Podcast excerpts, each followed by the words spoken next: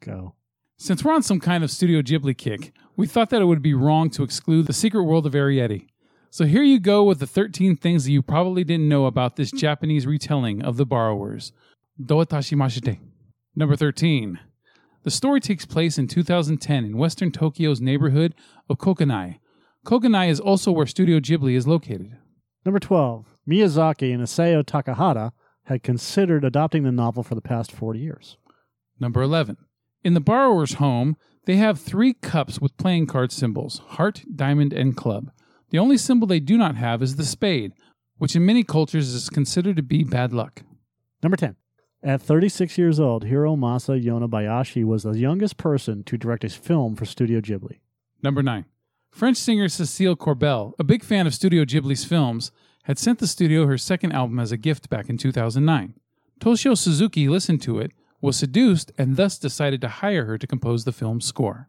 Number 8. Nervous at the idea of directing the film himself, Hiromasa Yonebayashi would initially always seek Hayao Miyazaki's advice and opinions. He eventually realized he was on a journey he should face alone when the time came to draw the storyboard, and Miyazaki congratulated him for it. Number 7.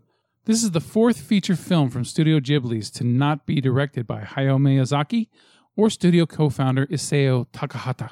Number 6. There are two English dubs. There is a British English dub distributed by Studio Canal, released in 2011 in the United Kingdom, and the Disney dub in the United States, released in 2012. The Studio Canal dub is mostly recommended. Number 5.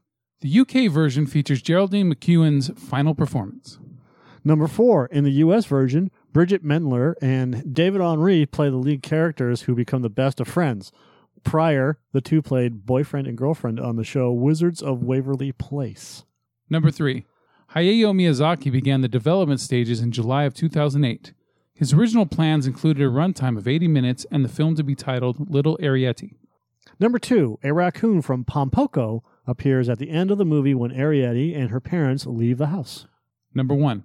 An inconsistency in one scene has Sean walking away and wearing what looks like sandals.